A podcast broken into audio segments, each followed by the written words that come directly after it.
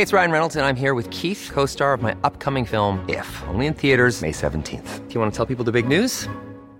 All right, I'll do it. Sign up now and you'll get unlimited for $15 a month in six months of Paramount Plus Essential Plan on us. Mintmobile.com slash switch. Upfront payment of $45 equivalent to $15 per month. Unlimited over 40 gigabytes per month. Face lower speeds. Videos at 480p. Active Mint customers by 531.24 get six months of Paramount Plus Essential Plan. Auto renews after six months. Offer ends May 31st, 2024. Separate Paramount Plus registration required. Terms and conditions apply if rated PG. Millions of people have lost weight with personalized plans from Noom, like Evan, who can't stand salads and still lost 50 pounds. Salads, generally, for most people, are the easy button, right? For me, that wasn't an option. I never really was a salad guy. That's just not who I am. But Noom worked for me. Get your personalized plan today at Noom.com. Real Noom user compensated to provide their story. In four weeks, the typical Noom user can expect to lose one to two pounds per week. Individual results may vary. Wow. Nice. Yeah. What you're hearing are the sounds of people everywhere putting on Bombas socks, underwear, and t-shirts made from absurdly soft materials that feel like plush clouds. Yeah, that plush. And the best part? For every item you purchase, Bombas donates another to someone facing homelessness. Bombas. Big comfort for everyone. Go to bombas.com slash ACAST and use code ACAST for 20% off your first purchase. That's bombas.com slash ACAST. Code ACAST. Hi, I'm Gabby, And I'm Rob. and this is Dark Origins Podcast, a podcast where I tell Rob about the inspirations behind all mediums of art, so TV shows, movies, music, etc. And sometimes, sorry, I don't know why. Zoop. And, sometimes we talk about times where life imitates art. Hell yeah, we do. So what's tonight about? We are recording at night, by the way, tonight. Yes. Thank you for telling I don't know. They that. might want to know. I don't know what people want to know. Okay, yeah. If you want, like, a, if you want to picture us sitting here recording, it is nighttime, and one of our dogs, Onyx, is laying right next to me. Our other dog just ran down back, just ran downstairs, but I'm sure he'll be back soon. And yeah, okay. Um. Oh, really quickly before we start, I do want to tell everyone that I started a new podcast. It's called "It's Always Cloudy in Hell." colon a recovery podcast. It is a podcast about recovery, obviously. Um I don't want to like you said I don't want to like what'd you say? pigeonhole myself or Right. box myself in Right. by saying it's just about people who have suffered from addiction or mental health issues because really I would love to talk to people about their struggle and recovery from anything at all. Um Yeah, just life, right? yeah, but particularly the things they've struggled with and how they've Oh. recovered from it. Yeah, yeah, yeah, yeah. I get that. I'm just saying, like everybody has a story. Yes, yeah. Um so we're all, we're all in this together. we're all in this together. Once we know your star. Okay. Um so anyways, yeah, so I don't want to, you know, it, it's not just going to be people who have struggled from addiction, but that probably will be, you know, mainly what you'll hear is people who have struggled from addiction and mental health issues and how they've recovered from that. Or if they're still struggling, then, you know, what it's like for them now. That too. Yeah. Regardless, I want to talk to anyone no matter where they're at in their story if that makes sense. yeah, it makes sense to me. So the first episode just came out. It was done with a woman named Catherine. And I'll leave it at that just because I don't want to take up too much time talking about it. But it's currently on Spotify and Amazon. It will be on Apple Podcasts soon. It just takes a few days for them to like authenticate things or for them to post it. And eventually, very soon, it will be on anywhere you find your podcast. Hell yeah. All right. So, for this podcast, I'm very excited because Oh, I know what it is. I know what it is. what is it? It's the story behind True Detective season four. Yes. I knew it. Yes. You told me you were going to do it soon. Yes. So, for if any of our listeners, which I'm sure there are listeners who are watching True Detective season 4, this is going to be one of the inspirations behind the season. So there's Right. two inspirations that Issa Lopez, the showrunner, mentions, which I'll get into that in a second. Or well, I guess let, let's just get into it. All right. Yeah, Jodie Foster's in it. It's so good. It's fucking amazing. I know that well, I talk a little bit about it in the beginning, so I guess we can just get into it and talk, you know, if there's anything else we want to mention. But I would definitely recommend to everyone that they watch it if you're Yeah. into that kind of stuff. It has been so I mean, good so far. If they're here, they're into it. Yeah, yeah, I think it's safe to say. yeah, I would agree. So, as we know, True Detective season four is almost at its end. The reception has been mixed. Some people hate it, which I think is maybe due to misogyny a little bit. You think? I do. Why? Yeah. Because it's all women? And the So- showrunner is a woman, but many love it, including us. It threads together supernatural and real life horror in a way that makes it unclear what is more dangerous in the town of Ennis, Alaska. Is it the supernatural or is it the people that live there? Right. And I mean, we're one episode away from the end, and I do not know. Yeah, me neither. I mean, it's starting to become a little more clear now, but that literally just happened in the fifth episode. Before that, I really wasn't sure where this where it was going to go, you know. All I know is that this is going to be a long week. Yeah, waiting for it. I know. Yeah, I know. We watched it Friday. I know. We have to wait all the way till Sunday. I know. I know. right, anyway, go ahead. And it makes sense when you find out what real life cases inspired it because the real life cases that inspired it are two mysteries that people have, you know, speculated on for decades and people still aren't really sure, you know, what exactly happened. The one that I'm going to talk about today, it seems like we're a little bit closer to knowing. According to Issa Lopez, this season's showrunner, the cases that inspired her were two mysteries that have some very spooky elements Dyatlov Pass incident and the Mary Celeste. So Right. And which one are we doing? we're going to do the Dyatlov Pass incident for this episode, and the next episode we'll do the Mary Celeste. We're going to do both? Yeah, I mean, do you think we should not? No, I like it. I'm Okay. excited. Yeah. I know that many people have covered both the Dyatlov Pass incident and the Mary Celeste. So I will try to keep both episodes interesting and I'm going to try not to dwell on things that, you know, we've heard a million times. I don't want to bore people. Does that Thank make you. sense? Thank you for that. You're welcome. Totally makes sense. All right, so let's start from the beginning. In 1959, a young man, 23 year old Igor Dyatlov, was attending Ural Polytechnic Institute as a radio engineering student. He was an experienced cross country skier who put together a 10 person group of other experienced hikers to scale the Ural Mountains. Supposed to be very, I guess, dangerous and, and hard to get there. So apparently, their goal was to reach Otorten, which was a northern region of the mountain or is a northern region of the mountain. And Otorten was called, quote unquote, don't go there. Supposed to be very, I guess, dangerous and, and hard to get there. Right. And in order to get there, they would have to go through uh, an area or a mountain called Kholat Syakhl, Okay. which is called the Mountain of the Dead Oh, because there's a legend that some Mansi hunters, which the Mansi are an indigenous group that live in this area. okay. So the legend goes that some Mansi hunters died mysteriously or just vanished. Wow. Okay. Yes. So every member of the group was a grade two hiker. Grading is used in mountain climbing to reflect the difficulty and complexity of the climb. If a hiker successfully completes a grade two route, they will receive a certification to prove it. Their route through the Urals was a grade three route, meaning the group would have received their grade three certification once they completed it. So you have to get, you have to go do it before you're certified. Yes. That's Wild. to me that is what it it sounds like according to wikipedia grade 3 requires the climber to complete a 300 kilometer or 190 mile route and at the time grade 3 was the highest grade in the soviet union so Oh, they were quite literally experts yes.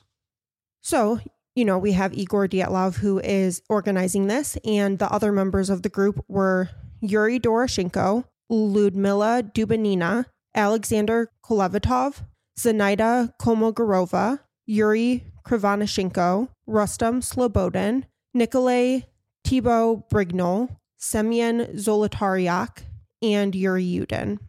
And then, of course, I- Igor. The group, originally consisting of 10 people, set out on January 27th, 1959. One member, Yuri Yudin, had to drop out, unfortunately, and turned back pretty early on due to sciatica and joint pain. The group was expected to return by February 12th, and they were supposed to send a telegram to their sports club as soon as they made it back. When the 12th came and went without a word from the group, nobody freaked out because it wasn't unusual for expeditions like that to take longer than predicted. But family members of hikers began getting anxious and asking the sports club to send out a search team after, you know, like a week went by. Oh my. A whole week? Yes, Wow. I, I believe that they did not send out a search group until the 20th of February. Wow, it's eight days. Yes. So after eight days went by, the the family was like, "You guys need to go out there and look for them. Something has clearly gone wrong." Right. So on February twentieth, searchers were dispatched. They followed the group's route until they found their tent. It looked like it had been seriously damaged. One of the searchers remarked after the fact, "Quote: The tent was half torn down and covered with snow. It was empty, and all the group's belongings and shoes had been left behind." What? What do you mean? Their shoes and everything was just left in the tent. Yes. And strangely, it had been cut open from the inside. So it looked as though they had cut themselves out of the tent and all fled from the tent without grabbing any of their belongings. Naked as a jaybird. Some of them were not wearing many layers, others were wearing more layers, but not enough. No one was prepared to be running out in the snow outside of their tent. Okay. The searchers could see several tracks of footprints leading away from the tent. Each track provided important info as they showed that many of the group were running barefoot while others were wearing socks or a single shoe. This provided some context for the searchers as it was apparent that the group cut themselves out of their tent and fled quickly without having time to put on shoes or grab important belongings. They traced the footprints, but eventually lost the tracks as a layer of snow covered them. Yeah, that seems to make sense. Uh, so it's cold as fuck. Yes, at night it gets to like negative 30 degrees. That's wild. Yes. It I mean, it gets unless you live in an area like this, which we live, you know, pretty far north relative to a lot of the world, but Sure. not that far north. So No, we're close. really have no idea what that would even feel like. I don't, I mean, that, you can't be outside for long at all. No, not no, you can't. And it's been said the investigations have showed that there were wind speeds up to hurricane force, so 20 to 30 meters per second. What? And, you know, there was snowstorm temperatures. So I guess actually got to um, negative 40 degrees Fahrenheit that night, but Goodness. many nights it would be about negative 30. So Not a day to go running in the snow without your shoes on. no, espe- no, definitely no one not. would do that. No, no. But these people did. Yes. So clearly, whatever forced them out of their tent was a bigger threat to them than going out into the wild like that without having shoes on. That's crazy. Yeah. Like, what got in there? I mean, it's not like a snake or something. No, definitely not a you know? snake. that's the only thing I can think of that I would cut through the thing and leave. Yeah, I know. But you'd probably just be like, oh, well, here You're we go. deathly I'll, afraid of snakes. I'll get it and toss it out. Don't worry. Yeah. Meanwhile, I'm on the roof of the tent, Yeah. clinging like a sugar glider. So, as the search and rescue team has traced back their footprints until they can no longer see them, it's getting later. So, as the night approached, the rescue team was forced to stop looking and set up camp until the morning. They all took swigs from a flask of vodka that they found in the abandoned tent when one of the rescue team toasted to the health of the hikers. Another member responded saying, quote, best not to drink to their health, but to their eternal peace, unquote. Right. I mean, yeah. So they they had a good idea that they probably were you not can't survive that. Yeah, yeah. Among their belongings were diaries and cameras, which allowed investigators to piece together their expedition up until disaster struck. The trip seemed to be going as planned until the night of the incident. It seemed like the group planned to move through the pass to set up camp until the next day, but the weather made it impossible. Low visibility caused them to travel west on accident, and once they realized that, they decided to just set up camp where they were on the slope of the mountain instead of traveling downhill about one and a half kilometers or 0.93 miles, to a wooded area that would have offered them more protection. So It's many a long walk. yeah. And many people have, you know, speculated on why they decided to do this or why Dyatlov, the leader, may have decided to do this. And Yuri, the guy who was going to go on the trip but then couldn't because of his sciatica, said, quote, Dyatlov probably did not want to lose the altitude they had gained, or he decided to practice camping on the mountain slope, unquote. Okay, so they're gonna they're just gonna camp here. Yeah, I think they felt like it was pretty safe. It wouldn't be a huge risk because, Right. And why lose their progression? right, and it wasn't a steep slope. So I think they, you know, they just didn't think that there was much of a threat by just camping there instead of going back down to the wooded area. Right on. All right. So the next day, the rescue team traveled down to the wood line where they found evidence of a fire. Not far away, they found the bodies of two of the hikers under a big pine tree Yuri Doroshenko and Yuri Krivoshenko. As they suspected, the men had no shoes on, and strangely, they had no clothes on besides their underwear. The rescuers noted a tree nearby whose branches looked like they had been broken about five meters up the trunk. It looked as if one or both of the men tried to climb the tree to escape something or to get a better look at what was around them. So many people have talked about the fact that they didn't have clothes on. This is a little bit um not everyone agrees on why that is. So some people think that it could be paradoxical undressing, which Right. occurs when you are, you know, start developing hypothermia, you start to feel really hot and you think that you are like overheating. So you start to take off layers of clothes. Strange phenomenon. Yes, it is. As we go on, I will tell you more that kind of refutes the paradoxical undressing theory. Okay. But isn't the the pine tree weird that like they had tried to climb up it for some reason? Uh, something about that freaks me out. Yeah, it's totally weird. I don't get it at all. So the next day, after, you know, they found the bodies of two of the group, they find the bodies of Igor Dyatlov and Zenaida Kolmogorova. A little less than a week after that, on March 5th, they found Rustam Slobodin. The three were found between the woods and the tent, and their bodies looked like they died trying to get back to their camp. So they were Oh. facing, you know, the camp. The last group to be found was discovered on May 5th, so about two months later, in a ravine under several feet of snow. So some of the snow had to melt before, you know, their bodies could be seen. Of course. This group consisted of Thibaut Brignol, Dubinina, Kolevatov, and Zolotaryov. They all had clothes on, unlike many of the others who were found before them. Some of them were wearing the others' clothes, so it was suspected that the ones who outlived the others may have taken their clothes to try to survive the brutal temperatures. Yeah. This refutes the paradoxical undressing theory Right. because it seems as though, you know, the bodies that were found before may have, you know, been some of the first to die and they then their clothes were taken off. clothes. Yeah. or they were with them and Yeah. took their clothes off and continued on. Yeah, because I would. But what doesn't make sense is why didn't they have any shoes and why didn't they start walking home One of the groups was trying to get back to the camp. to the camp, but not, but not where the tent is? You mean camp, like where No. everybody else is? No, home. no, no, no.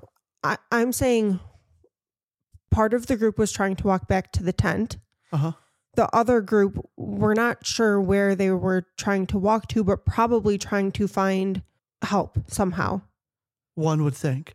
I, I don't know. I mean, the actual camp where other people are is going to be probably a long ways away. So that's why part of the group was found trying to get back to, To the, get to the tent tent- to, to get get, the shoes. shoes. for everyone, probably meet back up with them and then continue on. But they died. What a miserable trip Yeah, with no shoes. I know. Walking to get the shoes, you can see the tent I know. just a little bit more. I know. Investigators speculated the group may have been trying to find help when they fell into a ravine and died. So Yeah, they're trying to get some help. They're trying to go back or something, and yeah.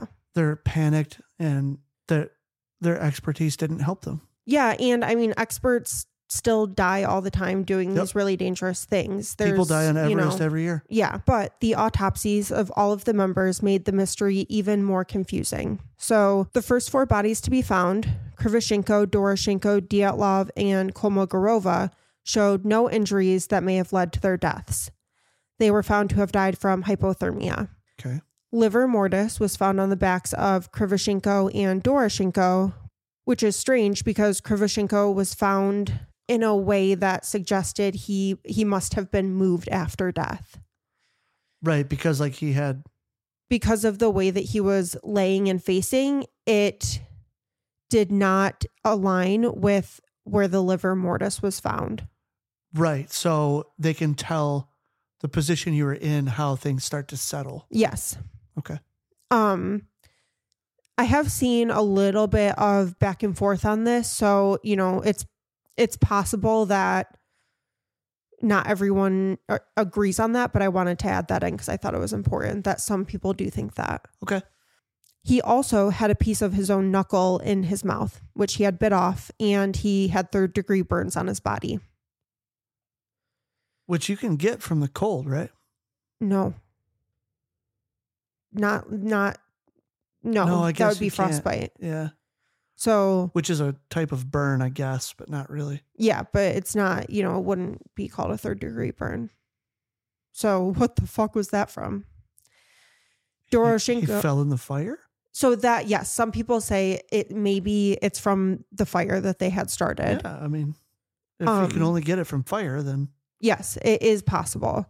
And Doroshenko also had burns on his socks and on his left foot.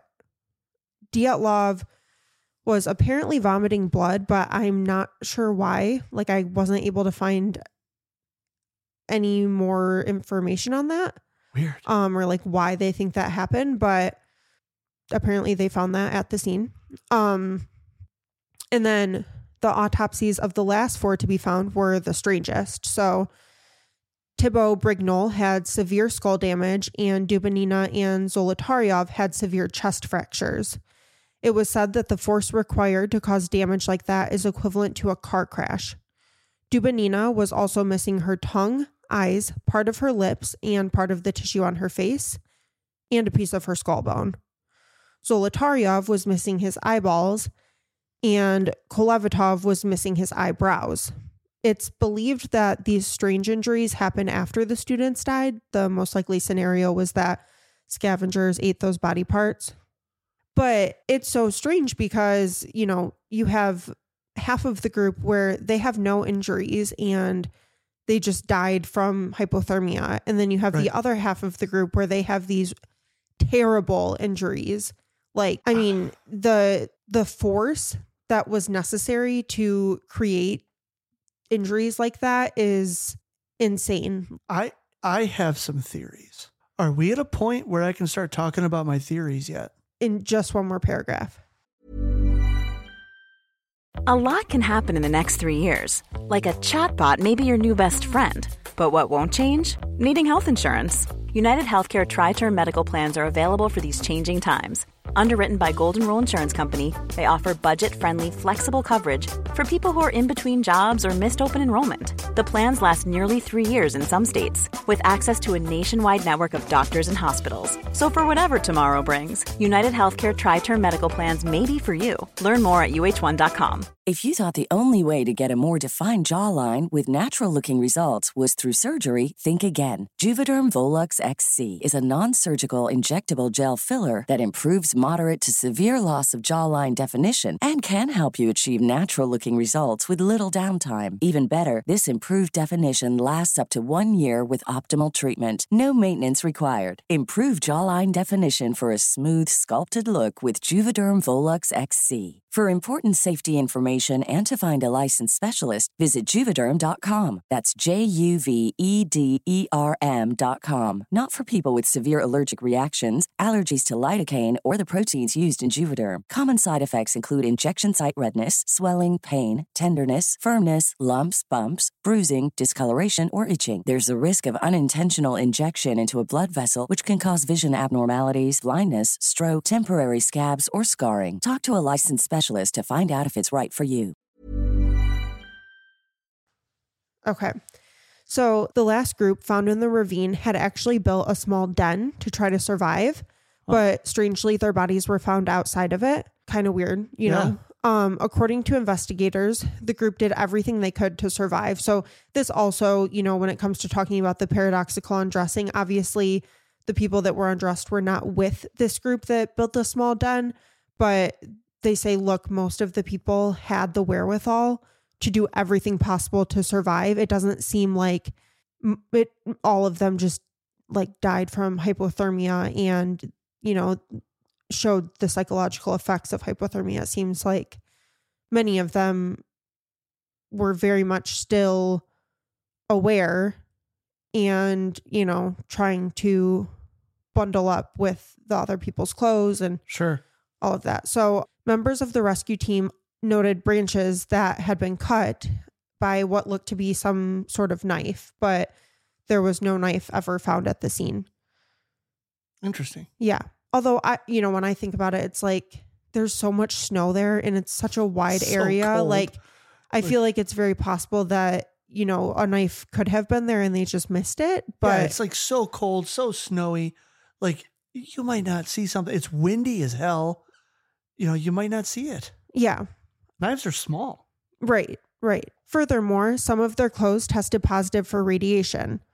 Apparently, it's been said that they must have been exposed to a relatively high amount of radiation for that much to be detected on their clothes since they had been laying out in the snow for months before they were found.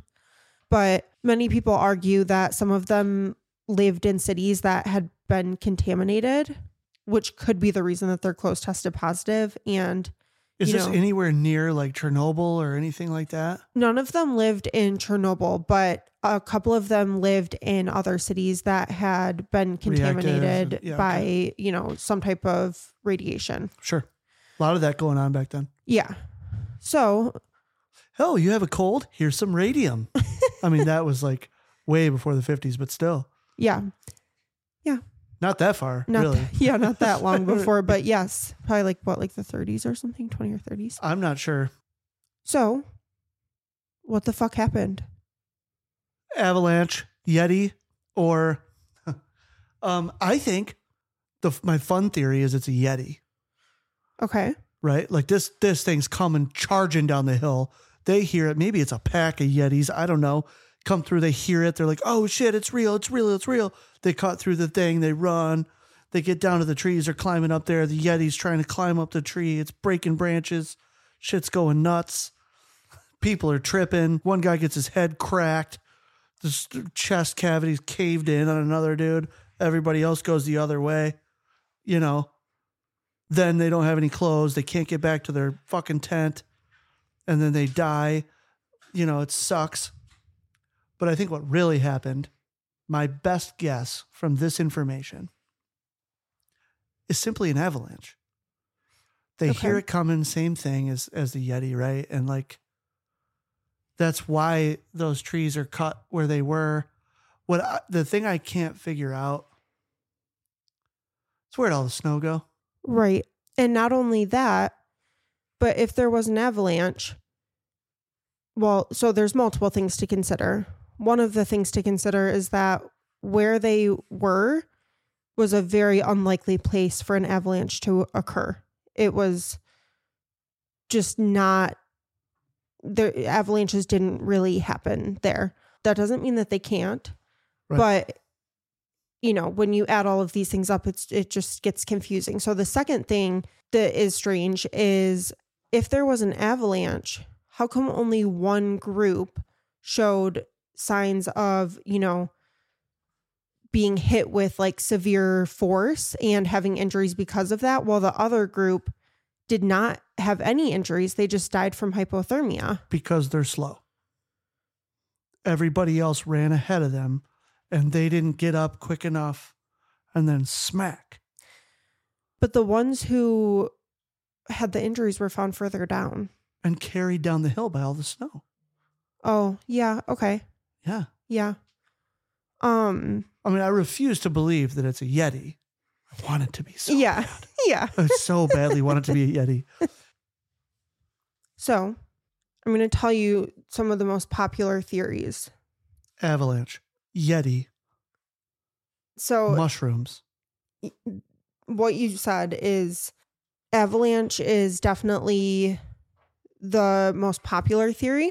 And in 2021, there was a group of researchers who started investigating it again. Okay. and yeah. they actually had help from the Disney like animators who animated Frozen to help Oh, them perfect. to help them create a model that showed what might have happened. Fucking snowman with a carrot comes out and starts jumping around singing fucking cute songs. Yeah. 100%, right? I mean, that's who it was. It was that fucking, what's his name? Olaf. Olaf came just fucking charging down the hill. Disney figures it out. That's so funny. Fucking Disney? Yeah, I mean, I guess it makes sense because I mean those guys are talented. Let's let's be real. They use real physics and they use real data to to make these things work. But please tell me tell me the rest. Yeah, it I mean, yes. So just to tell you the name of the people that led this team and published the research, Tell their me names the were name was Olaf. No. Alexander Puzrin and Johan Gaume. And they had a whole oh, team Oh, okay. of physicists and engineers who helped them, and then also including the Disney people. Perfect. So, what they think happened is they think a slab avalanche might have occurred. Okay. Is that like a big sheet of snow falls, not like a whole mountain of snow? Yeah, basically. So, Like it slides, I guess, like a big shelf, almost like a tectonic plate. yes, that is pretty much what it is, what you just said. What they think might have happened is when the group put their tent into the side of the mountain, it might have destabilized like a layer of snow underneath that they, you know, couldn't see. Uh-huh. And, you know, after they went to bed or whatever, that caused a shelf of snow to Detach. detach and, Whoa. you know, fall down. Um, That makes a lot of sense. yes. So And I want the tent stakes that they have. The fucking tent stakes that I have for my Coleman is bullshit. They're like little metal things and you got to dr- dig them into the ground. They don't do shit. I want the big fuckers that they use that cause avalanches. I mean, I want my tent to go nowhere. Yeah.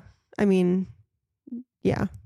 So slab avalanches can occur without, you know, having anything that like causes it or triggers it, but that they think that the tent may have triggered it in this case. Sure. And they also don't have to be like super big for them to be really dangerous. Like they are incredibly dangerous when they happen. And I mean, I mean, think about like being in the ocean and a wave hits you. It can knock you on your ass and it not it's not even a big wave. yes. I mean, that's frozen water. It's the same thing.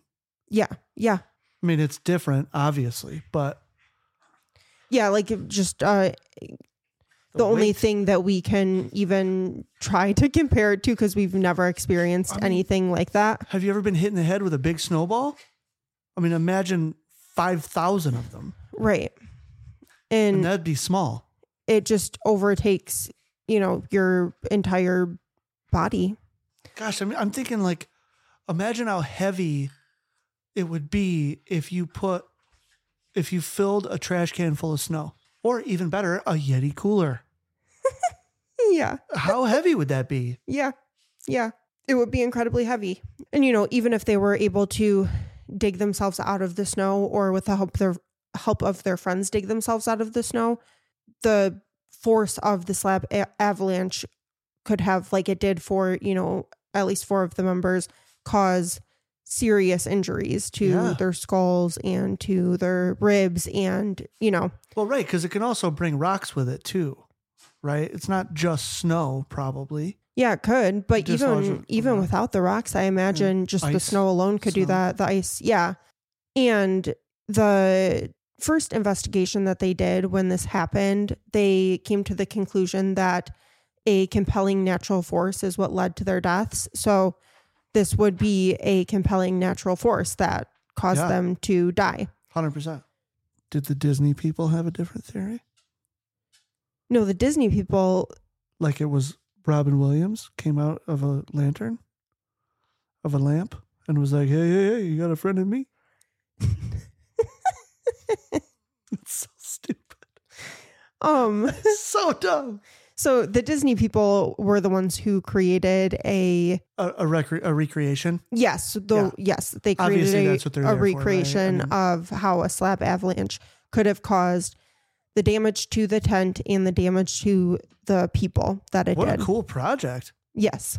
And also on top of the fact that they had, you know, put their tent into that side of the mountain right there, there were like I mentioned earlier, very strong winds called strong katabatic winds. Katabatic. Yes. That's a cool um, word. I've never heard that. and they thought the researchers thought that that also played a role in how the slab avalanche might That have occurred. sense.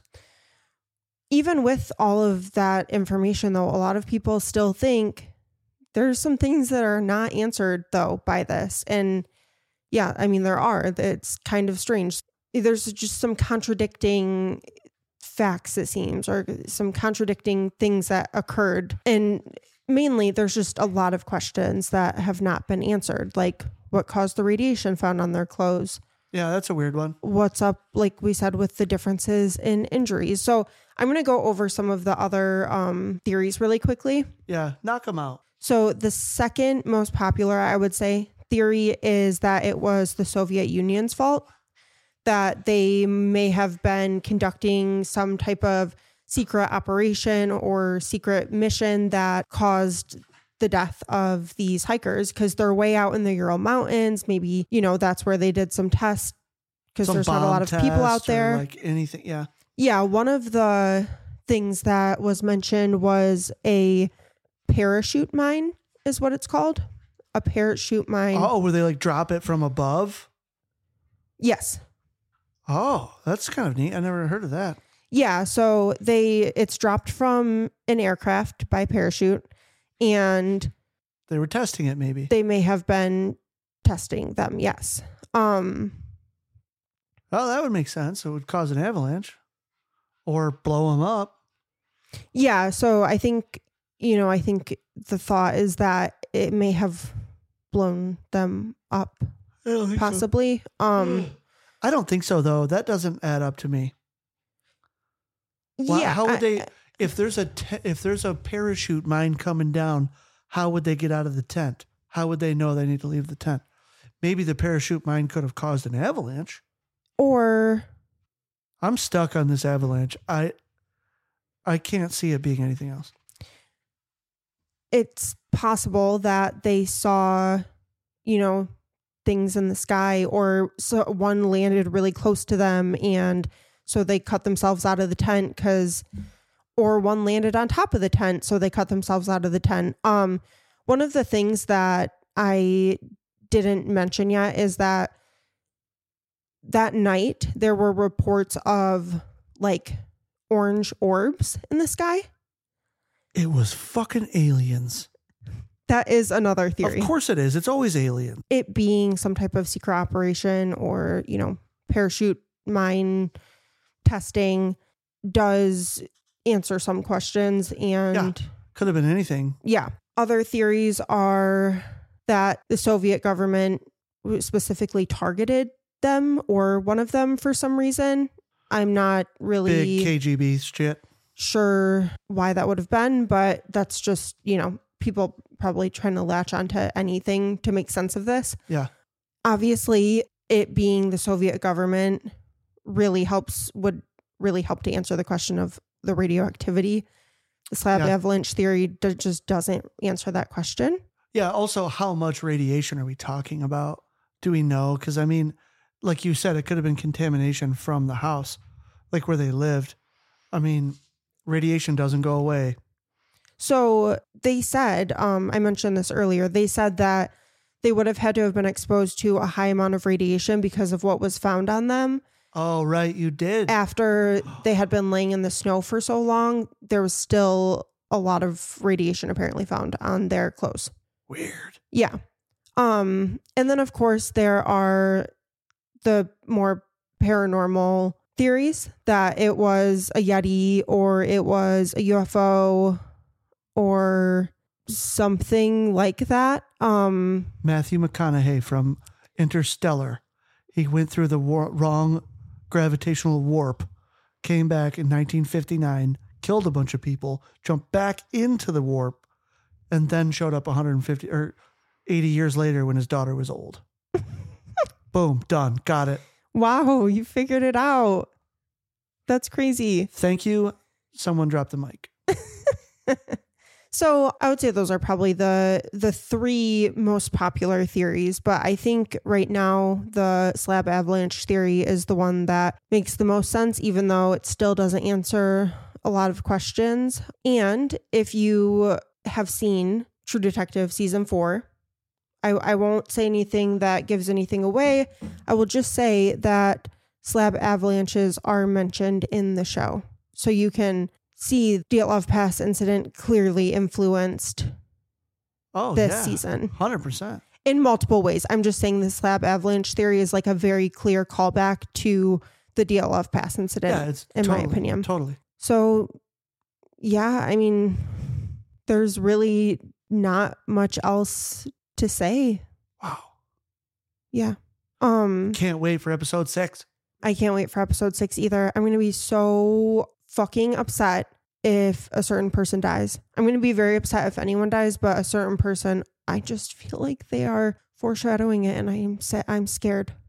Yeah, there's there's a, a at least four characters that I don't want to die. Yeah, I promise you, one will.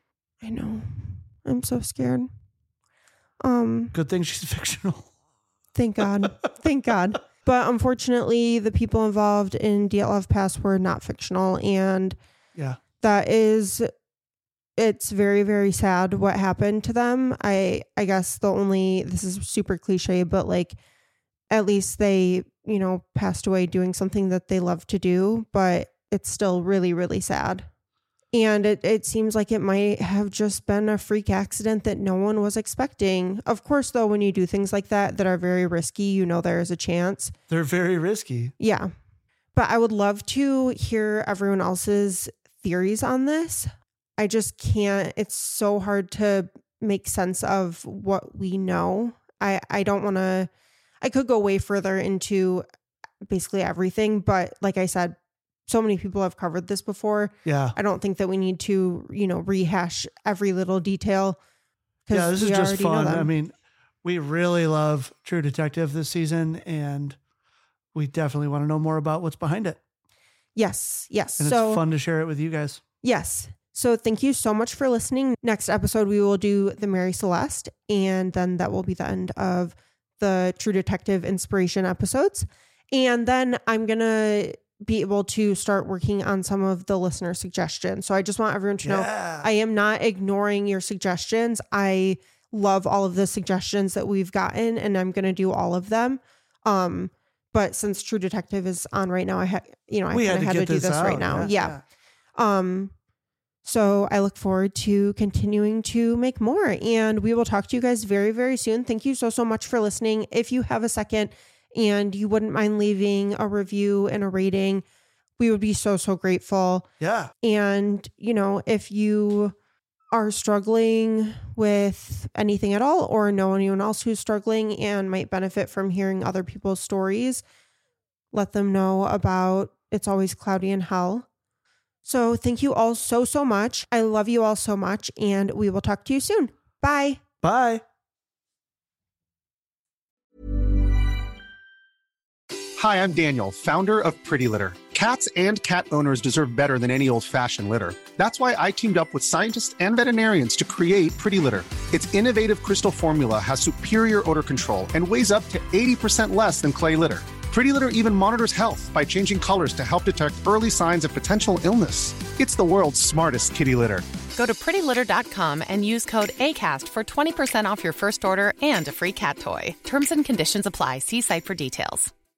If you're looking for plump lips that last, you need to know about Juvederm lip fillers. With Juvederm Volbella XC and Juvederm Ultra XC, your lip look, whether it's subtle or bold, can last up to one full year with optimal treatment and no additional maintenance. Find a licensed specialist and see if it's right for you at juvederm.com today. That's J U V E D E R M.com. Add fullness to lips in adults over 21 with Juvederm Volbella XC or Juvederm Ultra XC. Do not use if you have severe allergies or a history of severe allergic reactions, or if you're allergic to lidocaine or the proteins used in Juvederm. Tell your doctor if you have a history of scarring or taking medicines that decrease the body's immune response or that can prolong bleeding. Common side effects include injection site redness, swelling, pain, tenderness, firmness, lumps, bumps, bruising, discoloration, or itching. As with all fillers, there's a rare risk of unintentional injection into a blood vessel, which can cause vision abnormalities, blindness, stroke, temporary scabs, or scarring. For full important safety information, visit juvederm.com. Imagine the softest sheets you've ever felt. Now imagine them getting even softer over time. That's what you'll feel with Boll and Branch's organic cotton sheets. In a recent customer survey, 96% replied that Bowl and Branch sheets get softer with every wash. Start getting your best night's sleep in these sheets that get softer and softer for years to come. Try their sheets with a 30-night guarantee. Plus, get 15% off your first order at bollandbranch.com. Code BUTTERY. Exclusions apply. See site for details.